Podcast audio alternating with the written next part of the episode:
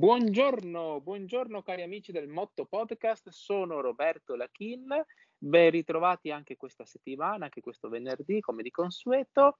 La settimana scorsa, come ben saprete, siamo volati in Giappone, nella città di Itachi.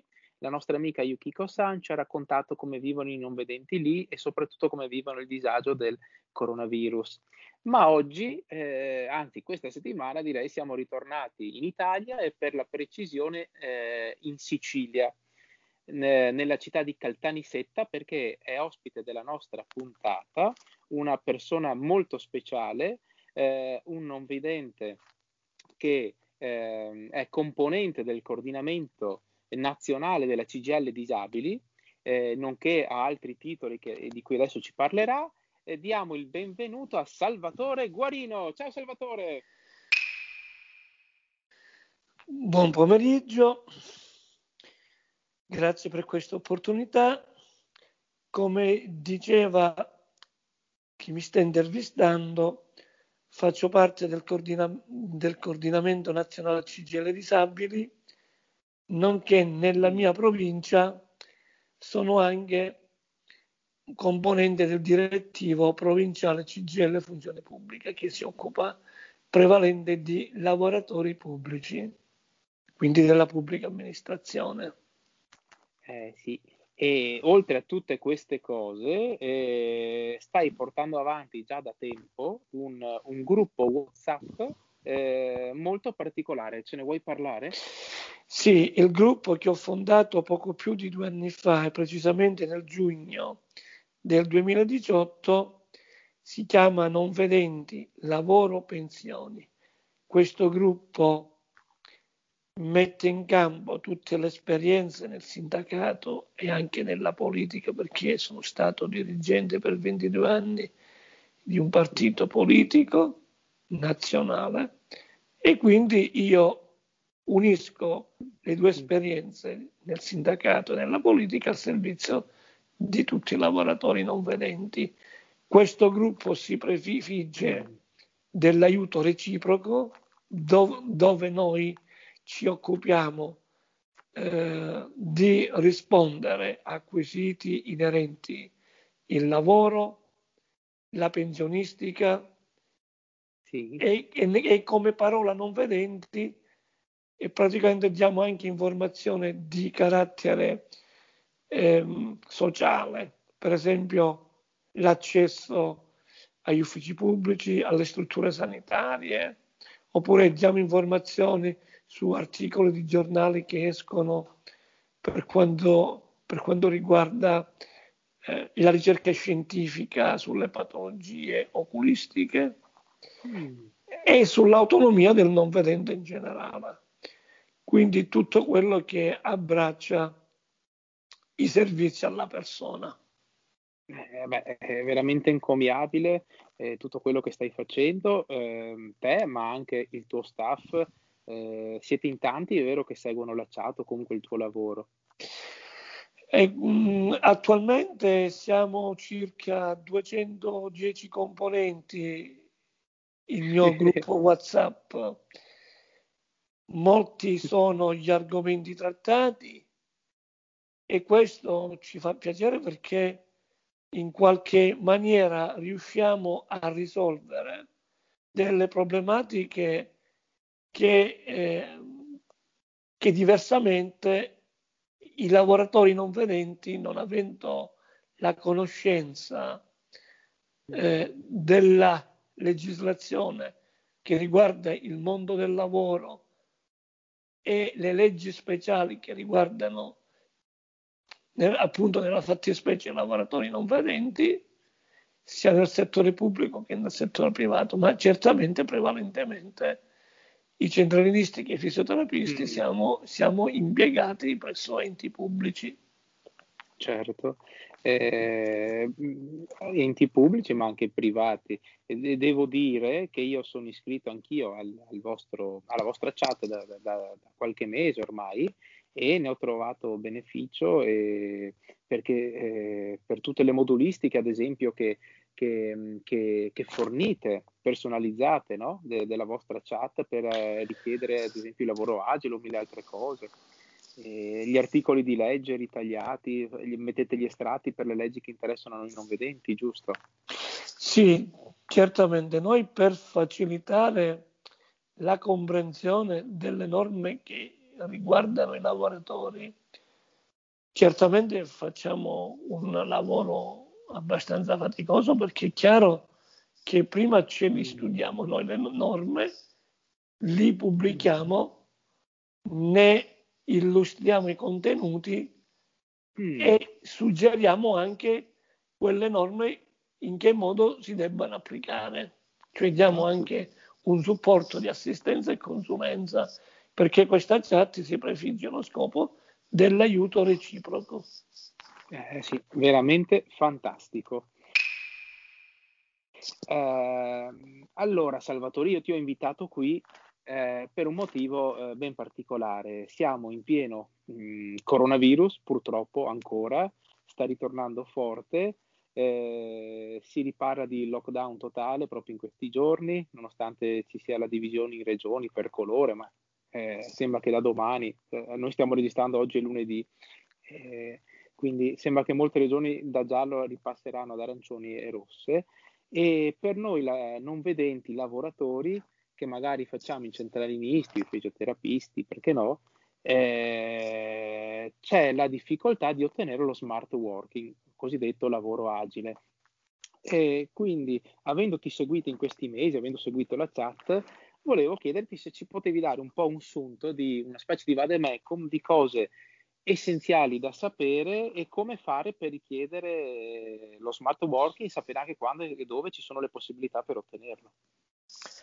Sì, eh, questo è certamente un argomento che è prevalente in questo momento nella chat non vedenti lavoro pensioni, poiché in un'emergenza sanitaria così grave cui il nostro paese sta attraversando, così come nel resto d'Europa e del mondo, l'amministrazione pubblica, il suo governo hanno legiferato in questo senso mettendo in campo alcun, mm. alcune norme di protezione, specie per i cosiddetti lavoratori fragili, che vengono distinti in lavoratori affetti da patologie immunodepressive, quindi parliamo di patologie immunitarie, di patologie oncologiche o comunque salvalita, sì. e, da, e dall'altra i cosiddetti lavoratori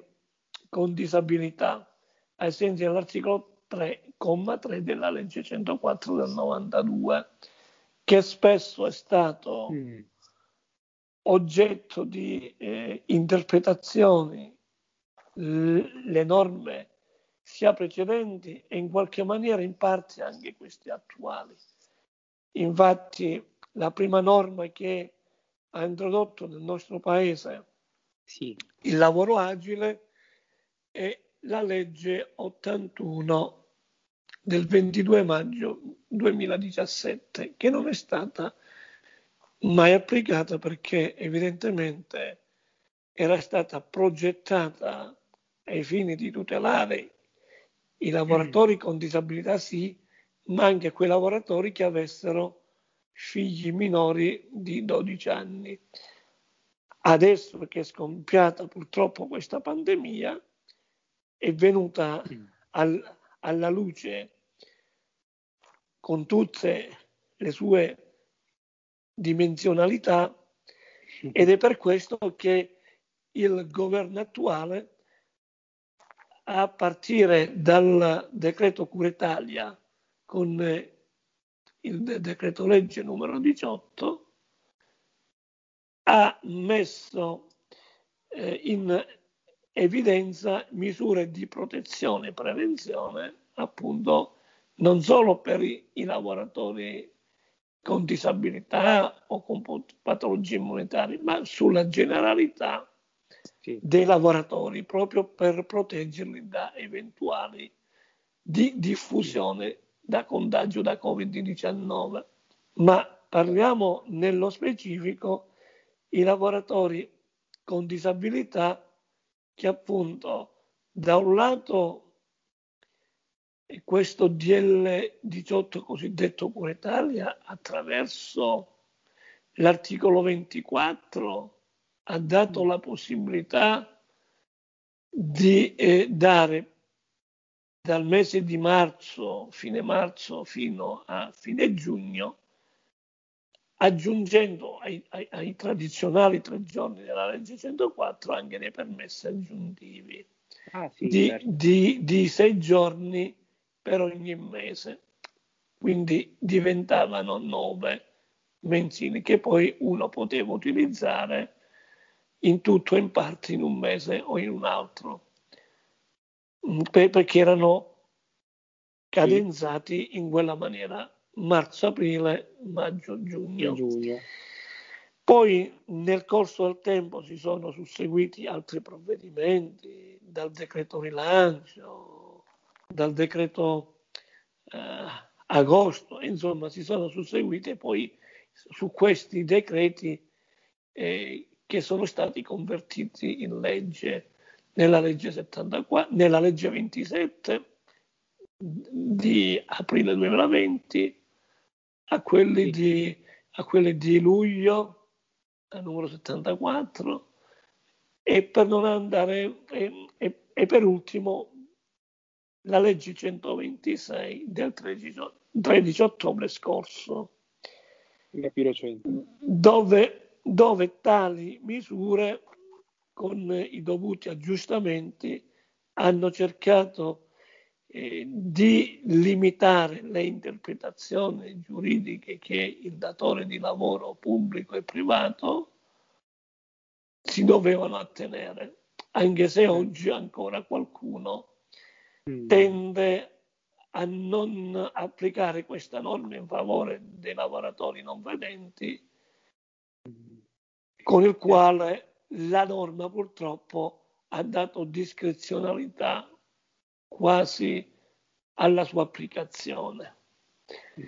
Nel frattempo devo dire che durante questi mesi, laddove le amministrazioni non hanno voluto eh, concedere lo smart working, ormai siamo inglesini, siamo, siamo diventati quasi inglesi, però in termini italiani il lavoro agile ci è venuto incontro eh, l'articolo 26 del Cura Italia, dove i lavoratori con patologie monetarie o disabili hanno fruito con dei codici che il medico curante o lo specialista formulava le certificazioni per dare l'opportunità alle persone in via preventiva e di stare a casa in malattia.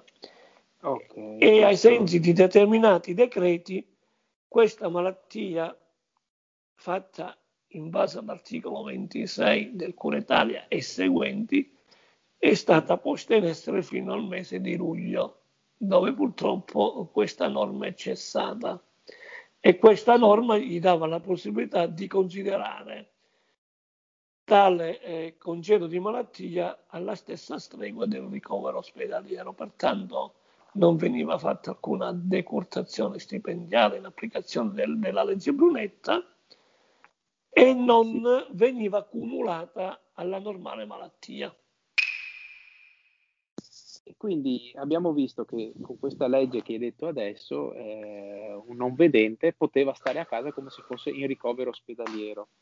Ma eh, io ti chiedo una cosa, ma perché?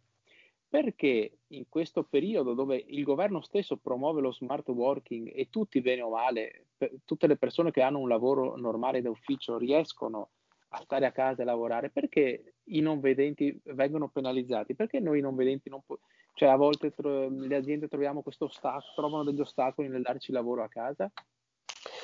Allora, la ragione eh, fondamentale cui adducono i dirigenti, i cosiddetti da- datori di lavoro, sta nel fatto che con le mansioni di centralinista o con quelle di fisioterapista ancora peggio, ma andiamo per ordine sì, perché il lavoro del centralinista nella farsi concedere il lavoro agile sta nel fatto che spesso l'impianto di centralina non ha le, le caratteristiche per attuare il trasferimento di chiamata a una rete fissa o mobile del lavoratore non vedente addetto al servizio centralino presso la propria abitazione, in quanto sono spesso linee analogiche, impianti vecchi e non consentono tale modalità. Però in alternativa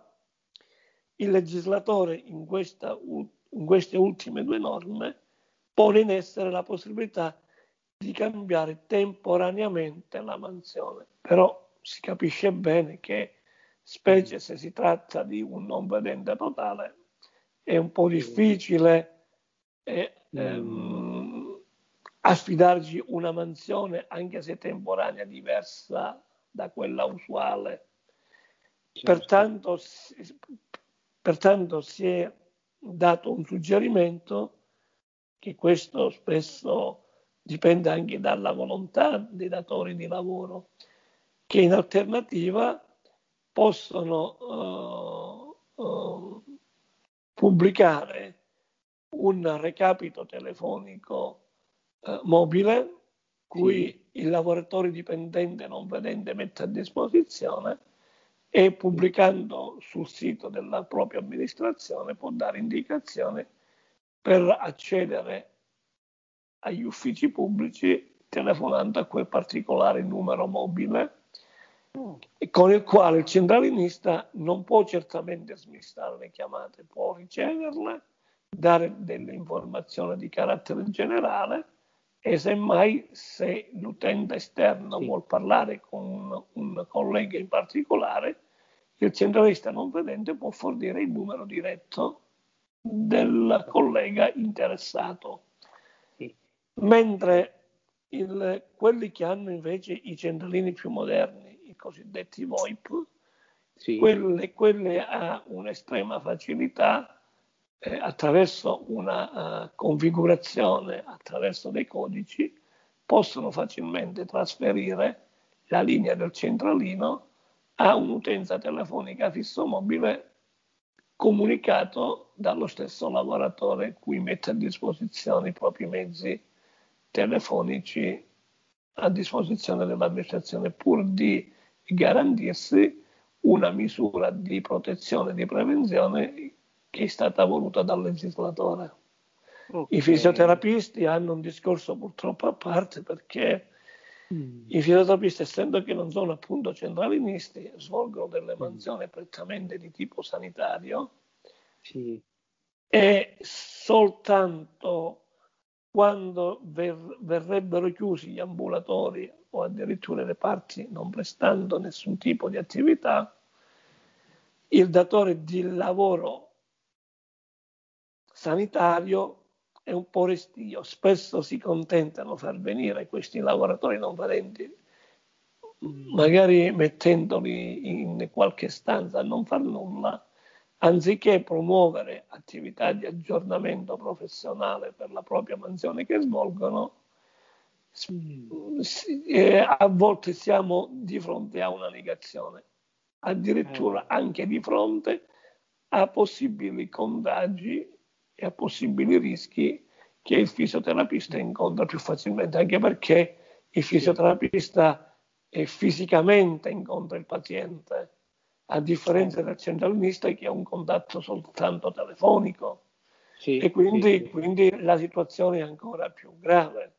Eh, se mi permetti, nella scorsa puntata abbiamo chiesto alla nostra amica eh, Yukiko-san giapponese quali erano i problemi maggiori durante il coronavirus e infatti è risultato fuori che molti non vedenti giapponesi che fanno i massaggiatori, i fisioterapisti, che sono dei lavori che vanno molto in voga lì tra i non vedenti in Giappone, eh, hanno seri problemi perché appunto c'è il pericolo del contagio, molti hanno la propria attività anche in privato, non solo negli ospedali, e sono quasi a rischio di fallimento Peraltro lì in Giappone si può ricevere un sussidio per, che copre questa, questo periodo di inattività, ma per i non vedenti lì è molto difficile compilare i moduli perché la burocrazia ha dei moduli molto complessi da, da, da compilare, soprattutto per chi vive da solo. Questa è una piccola parentesi che ti volevo fare. No, se per caso volessi fare il sindacalista e espanderti anche in Giappone, ne avresti da fare anche lì. Prima è chiaro che, che dovrei conoscere la lingua e soprattutto anche la, la scrittura giapponese. Eh, Comunque, sì. scherzi a parte, il, il, problema purtroppo è serio perché certo. spesso ci sono le leggi, ma il datore di lavoro non è tanto propenso ad applicarle. Mm. Perché la mentalità purtroppo è quella di pensare io mando in lavoro agile queste persone e li mando lì. Mm. Quando, quando va bene fanno un servizio parziale, quando va male li dovremmo lasciare lì senza far nulla. Ma il problema è che mm. questi non considerano il momento dell'emergenza sanitaria, che il legislatore ha voluto fortemente inserire queste innovazioni legislative proprio per questa emergenza, per proteggere e prevenire eventuali diffusioni da contagio da Covid-19. Se non si riesce a far comprendere questo, veramente il lavoratore non vedente, e se poi aggiungiamo che mm. tra questi vi sono pure coloro i quali hanno delle patologie aggiuntive, insomma, siamo messi davvero male. Quindi io il suggerimento che do a queste persone che qualora si venissero respinte le istanze su degli appositi moduli che ho predisposto, fra l'altro anch'io, sì. perché spesso assistiamo anche a delle cose paradossali, cioè noi presentiamo le stanze, i lavoratori presentano le stanze e spesso e volentieri non ricevono manco risposta. E questa ah, è la ah, cosa questo grave. Non va bene. Questo non va bene. Quindi il suggerimento qual è? Che è trascorso un tempo ragionevole, circa 10 giorni, 15 giorni massimo, fare un sollecito, ma questa volta questo sollecito a tale richiesta va indirizzata anche agli organi di controllo, che sono gli organi di vigilanza, quali l'ispettorato del lavoro e l'INAIL, perché eh, se vi sono in certi ambienti due o più centralinisti nella sì. stessa stanza e non si applicano le misure di prevenzione e protezione e non si applica almeno la rotazione dei turni di questi lavoratori, questi qua rischiano davvero di essere contagiati. E poiché la responsabilità cade in capo al datore di lavoro, vi sono aspetti anche di carattere penale che io nello stesso prestampato ho indicato. Sono due articoli del codice penale che sono quelli dell'attentato alla sicurezza pubblica e, e attentato alla salute pubblica, con risvolti anche penali se ciò dovesse accadere. A parte eh... il fatto che il datore di lavoro dovrebbe provvedere provve- eh, periodicamente alla sanificazione non solo dei locali, ma anche, anche degli arredi e delle attrezzature utilizzate da sì. tutti questi lavoratori. Eh, ti chiedo, Salvatore, questo tipo di sollecito che hai detto te agli organi di controllo, quali eh, ad esempio l'INAIL o l'ispettorato del lavoro, vale solo nel caso dei lavoratori pubblici o anche quelli privati? No, questo vale per tutto, pubblico e privato.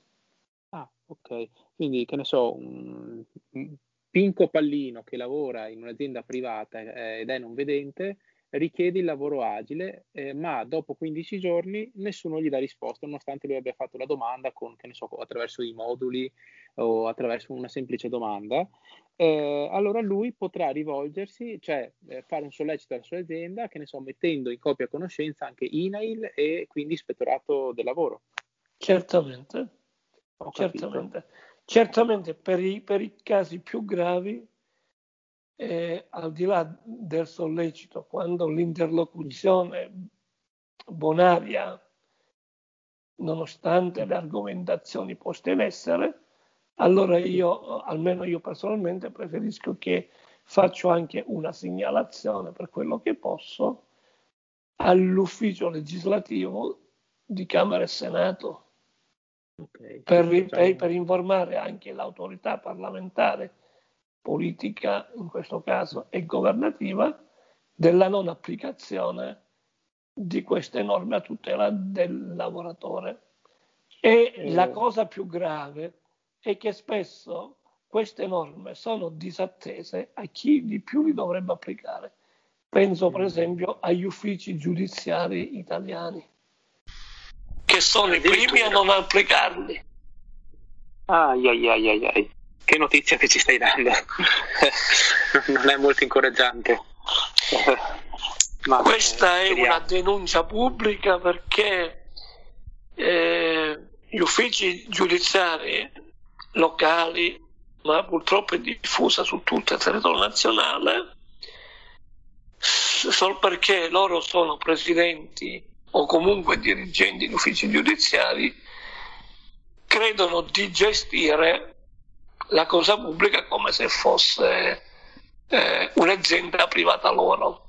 Non funziona così, anche perché le norme prevedono anche non solo il problema logistico del lavoratore che in presenza presta la sua opera lavorativa presso quell'amministrazione, ma se noi fa- prendiamo in evidenza eh, una delle ultime raccomandazioni fatte dal Ministero della Salute con la circolare 38 del 4 settembre ultimo scorso pone anche in essere l'aggravante di coloro i quali per recarsi nel proprio ufficio datore di lavoro sì.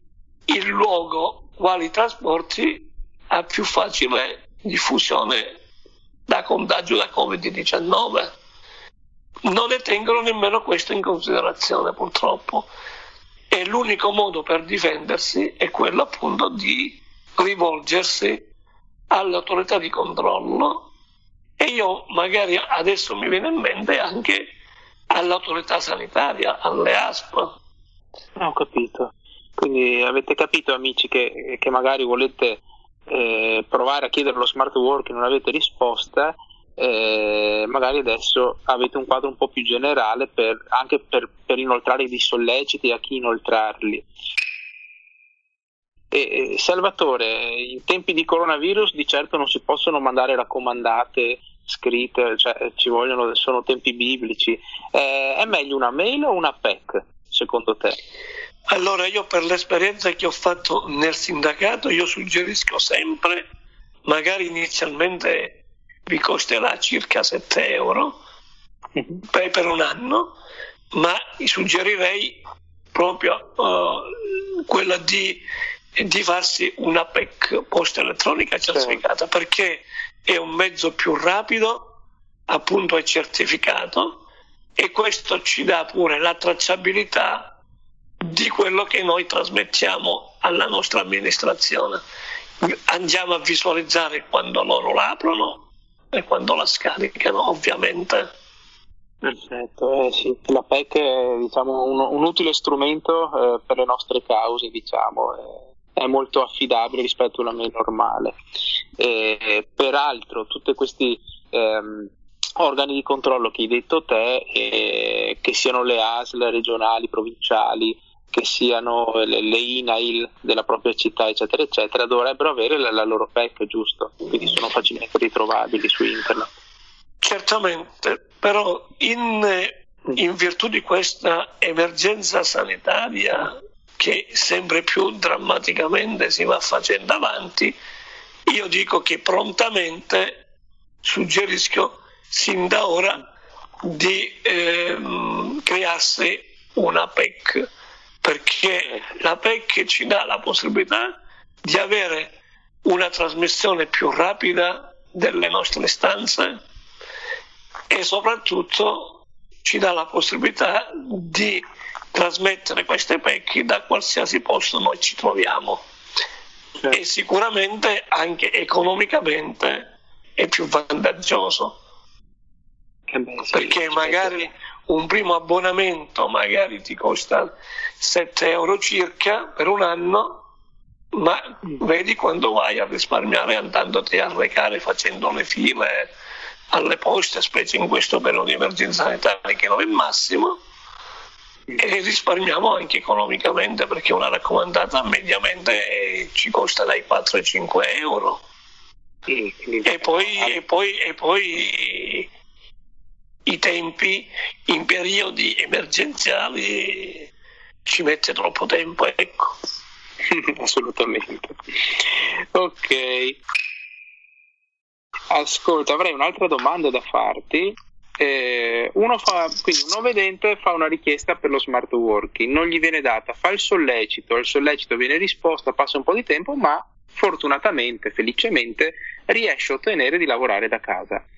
Eh, io ti chiedo questo. Finito, e speriamo che finisca presto, il periodo del coronavirus, c'è la possibilità per un lavoratore non vedente poi di continuare a lavorare da casa? Sì, questa possibilità c'è perché, appunto, come dicevo precedentemente, il lavoro agile è stato oggetto di eh, legislazione da parte del Parlamento dove in tempi non sospetti ha uh, prodotto la legge 22 maggio 2017 numero 81 dove negli articoli 18 e 19 erano già previsti questi strumenti del lavoro sì. agile e naturalmente dandone la priorità ai lavoratori e alle lavoratrici che avessero figli inferiori di 12 anni, così recita la norma, e la priorità anche ai lavoratori con disabilità o che assistono familiari con disabilità. Tale norma naturalmente pre- prevede che tale richiesta va supportata da un progetto di attività tra il datore di lavoro e il lavoratore agile che si accinge a formulare tale richiesta attraverso le organizzazioni sindacali. Okay. Tale modalità può essere a tempo determinato ma anche a tempo indeterminato, così recita la norma. Perfetto. Eh, sì, perché magari uno mh, sperimenta il lavoro da casa e e magari capisce che è meglio sotto ogni punto di vista. Sarebbe, tu cosa ne pensi? Eh, secondo te, cioè proprio a livello personale, eh, è giusto continuare a lavorare da casa anche post, in epoca post-Covid? Allora, io lì c'è una scuola di pensiero mm, che mm, diciamo è multiplo, che intanto il ricorso al lavoro agile non è obbligatorio è soltanto a richiesta dell'interessato sulla base delle sue esigenze. È chiaro che se vi sono lavoratori non vedenti che magari viaggiano e sono magari residenti in località diverse rispetto a quella, a quella del proprio datore di lavoro, è sicuramente più conveniente per limitare il, il disagio eh, di ogni giorno nel prendere i mezzi pubblici con tutto il disagio che ne consegue per una persona, specie se non vedente totale. Certo, e, eh, assolutamente. È chiaro che poi sono delle scelte che investono anche problematiche di tipo familiare o di salute, perché magari ci possono essere dei lavoratori non vedenti, anche ipovedenti, che magari hanno dei problemi familiari, che magari hanno delle difficoltà alla, ad accompagnare questo lavoratore nel luogo di lavoro, specie se è fuori sede, oppure hanno problemi di tipo familiare.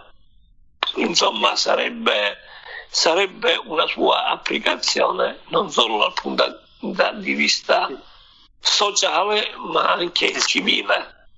Eh, sì, eh, oppure potrebbe essere anche che le mogli non vogliono avere i mariti a casa a lavorare. Vabbè, questa è un'altra storia. Va bene.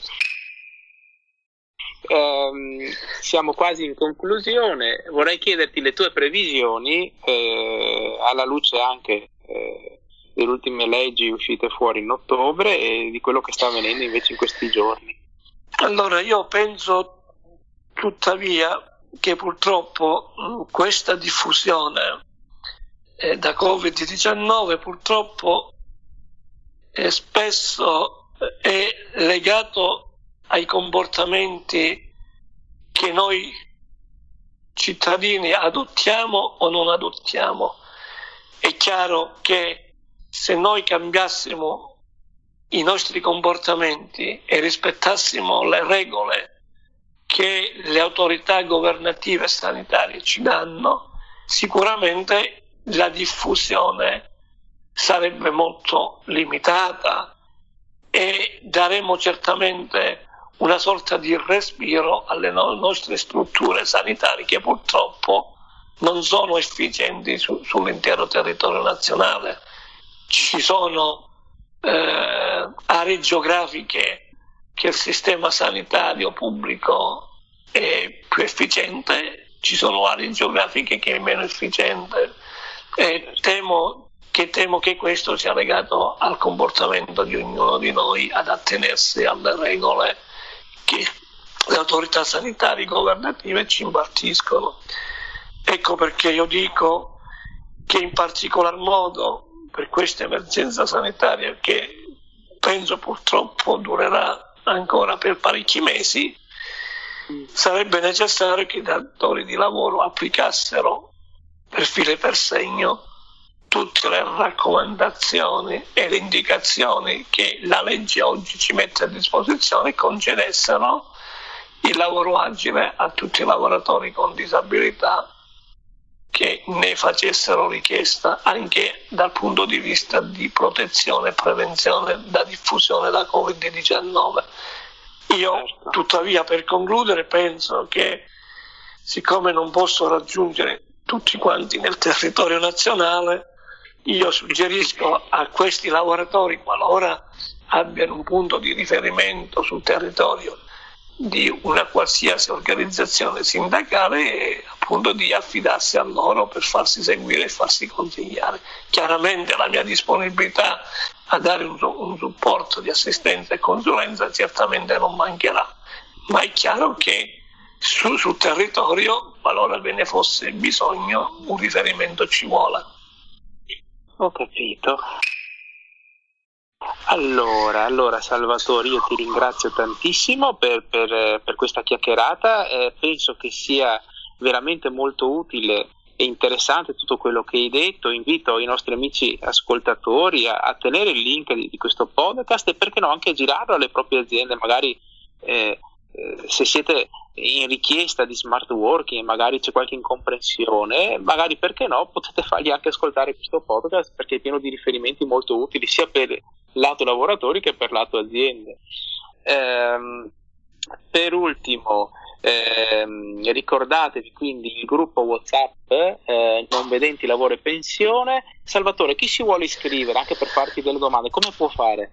E allora, eh, per potersi iscrivere al mio gruppo, con il quale può accedere certamente a un, a un insieme di informazioni che appunto servono non solo al lavoratore, ma anche allo stesso pensionato o al disoccupato che, che, è in attesa di occupazione con le nostre leggi speciali sul collocamento obbligatorio, si può scrivere o attraverso una richiesta fattami via email al seguente indirizzo di posta elettronica guarino.salvatore2 chiocciolagmail.com oppure se mi scrivessero in privato via whatsapp al seguente numero di telefonia mobile 391 41 11 455 Eh, poi casomai, se vuoi, li metto anche nelle note della puntata che, che, che compaiono sul sito internet, eccetera, eccetera. Eh, Certamente.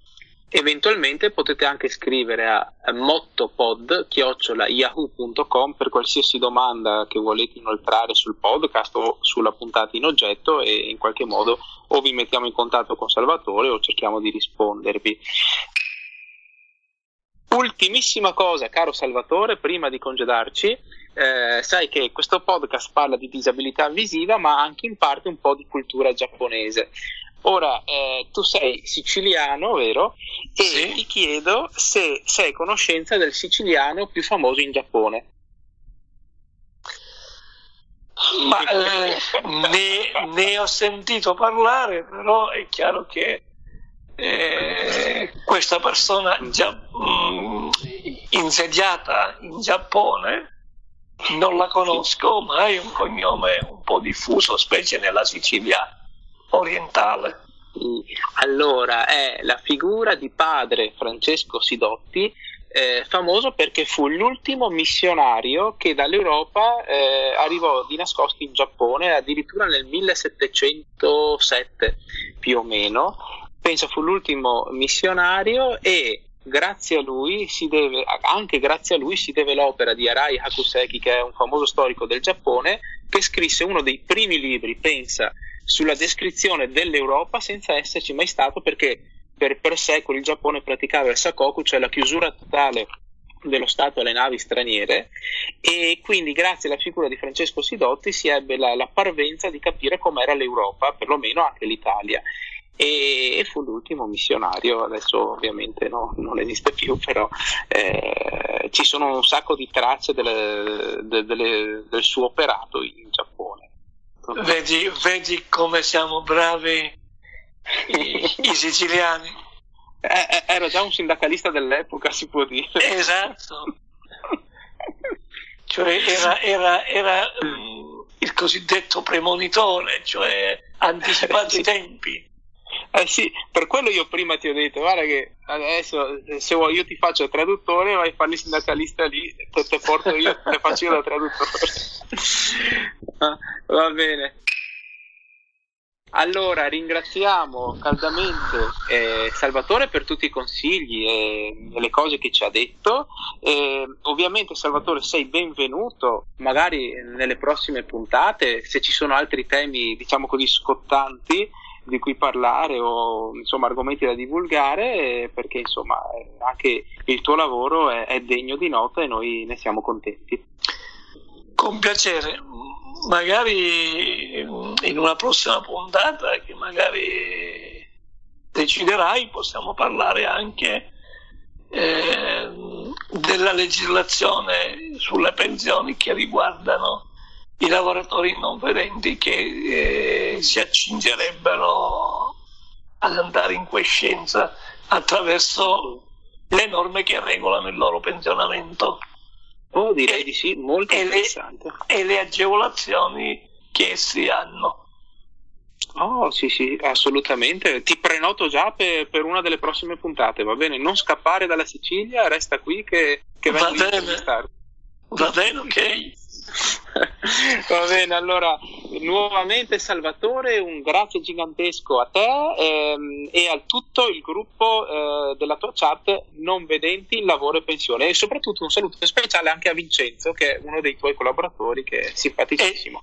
E, e Terry di Bari. E che, Terry di Bari, certo. Che è la mia collaboratrice in aggiunta a quella di eh, Vincenzo Graffeo. certo. Va bene, allora un arrivederci alla prossima puntata. Grazie, ciao. D- d'accordo, buona serata.